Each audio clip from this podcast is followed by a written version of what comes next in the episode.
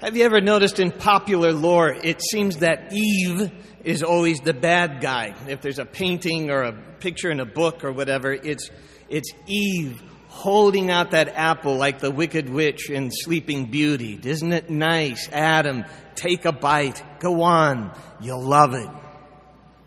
Now compare that to Scripture. Eve is barely mentioned.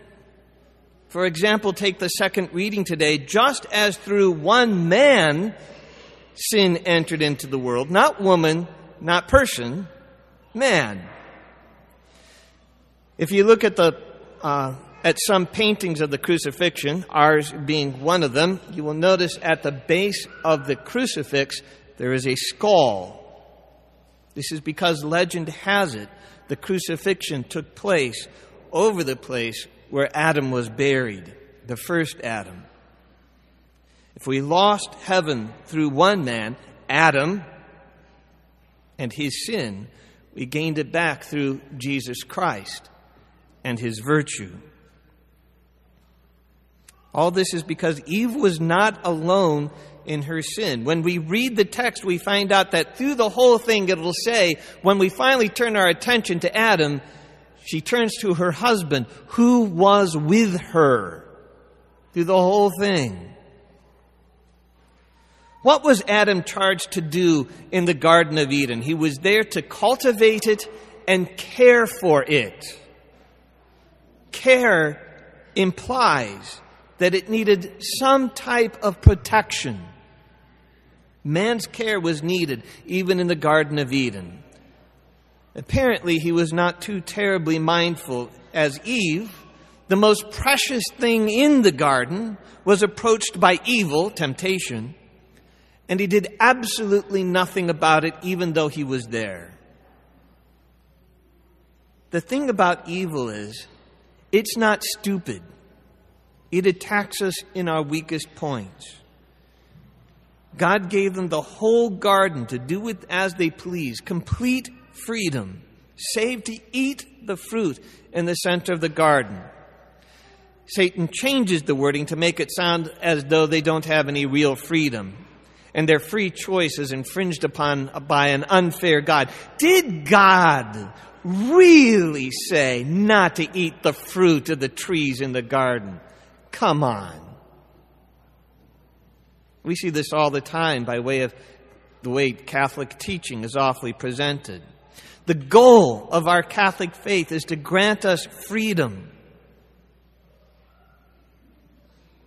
allow you to become the best version of yourselves that you can be, to free us from enslavement to sin and other people's opinions and influence. But it's often thrown at us this way. Are you really going to do that because the church told you so? Are you really going to let a bunch of old men in Rome tell you what to do? Are you seriously going to follow them? As if somehow the church is outside of us. Are you going to let them take away your fun from doing whatever it is you want to do? Eve does respond that this, to this particular acu- accusation, but she doesn't say it quite the way God said it. He said, she says that we should not eat or even touch that tree, lest we die. But that's not what God said. It was an exaggeration of his command. He said nothing about touching the tree whatsoever. And it isn't, isn't it interesting that God gave that command even before Eve was created? He told Adam. So did Adam exaggerate the command when he gave it to Eve, or did Eve just exaggerate it in her own mind? We don't know. But the devil is cunning, and he uses truth to lure her towards sin. He said, you certainly won't die. Go ahead, touch it. See, nothing happens. Here's an ex- another example of people trying to control you, he says to her. I have been, unfortunately, in contact with many people who have left the church for a spell because someone convincingly told them that the church teaches something which it doesn't. and then they only later come back when they find out they have been misled. Anyway, the devil beguiles, beguiles her with greatness. God knows that the minute you eat of it, you will be like gods. But they already are. They were made in the image and likeness of God. Then we witness the act of rationalization. She is taking, talking herself into sinning by convincing herself it isn't really that bad. Look at the fruit just going to waste. It's obviously good for food. It looks appetizing. And we determine through the help of my friend here, the snake, that it is good for gaining wisdom. I would be a fool not to take some, so she does. And we see the next failure of Adam in not giving counsel, not protecting the one he is particularly charged to caring for, and subsequently not only giving tacit approval, but okaying the whole thing by joining in himself. They gained knowledge, but not what they expected.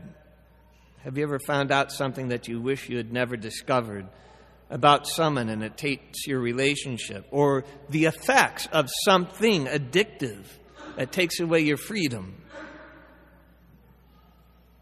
The knowledge they discovered is that human beings can use other human beings as objects. It's possible now for me to use you for my own comfort and enjoyment. It is possible for me to behold you, not as a whole and complete person, but as objects, as pieces and parts for my selfish desires and edification. So what do they have to do? They have to sew clothing and cover themselves up. And from there, it just gets worse and worse and worse until we get to their kids and we're dealing with fratricide. So what happened? At the base of it, this is what happened. They forgot who they were. They were made in the image and likeness of God. They were made to be good and to be loved. You and I were created not to make God greater, but that he might have someone on whom he can bestow his love and his grace. But Adam and Eve were convinced to imagine themselves otherwise, and they pursued it. And like using something for a purpose which it is not designed, designed, it leads to damaging results. Have you ever used a screwdriver a lot for opening paint cans? And then it ruins the screwdriver, and it's less capable of performing the tasks for which it was designed. Jesus today gives us the example of remaining true to who he is. You know, when I am most likely to sin, it's when I'm hungry, angry, lonely, or tired. I'm, I'm more prone at those times. And there he is in the desert. And Scripture tells us he was hungry. We know he was alone, and he was viciously tempted, yet tempted. Yet he remembers who he is. It may not have been clear to everybody in the moment. And the temptation may have been to reach out and make it absolutely clear to everyone who is there, to show that the kingdom is, is his, that he has the power, and that he is supposed to be afforded the glory. But he doesn't have to abuse anything in order to show it. There really was no need. He knows that he, he knows that God wins in the end, and that two thousand years later, a few hundred people would be gathering together in Akron, Ohio, amongst the over two billion people in the world who will pray this Sunday, "For the kingdom and the power and the glory are yours forever and ever." In Lent, we are given the focused opportunity to remember exactly who we are. This past Friday, two of our former Saint Sebastian Parish students, Chase Bills and, Ad, uh, and Mitchell Adamczyk, spoke at the First Friday Club of Greater Akron about their experiences with God in high school. And Chase said something that I really liked. She said, "I find it amazing that God, who made the grass and the trees and the birds and the animals and the whole world and our solar systems and galaxies and cosmos, that all of this needed one of me. And so God created me. And he needs one of you too. And he needs you to remember who you are, made in the image and likeness of God. That we are masters of our bodies, not servants of them.